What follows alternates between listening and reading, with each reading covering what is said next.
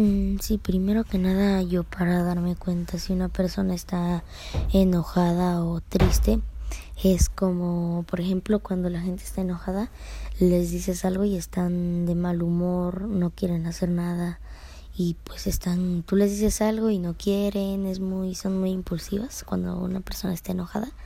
Y también por su cara, como son sus expresiones faciales, por ejemplo, si está enojado es como su cara, no sé, un poco arrugada Em, y si alguien está feliz me doy cuenta ¿Por qué? Porque es una persona que está que quiere participar todo el tiempo en algunas actividades, en ese tipo de cosas y pues su cara se luego luego se ve en la cara la expresión de la felicidad.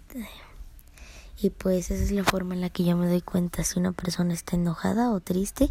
Y también puede ser una muy buena idea lo que estábamos viendo en el libro en esta semana sobre que estaban creando una máquina que podría decir como si estabas enojado o triste y ese algo así era.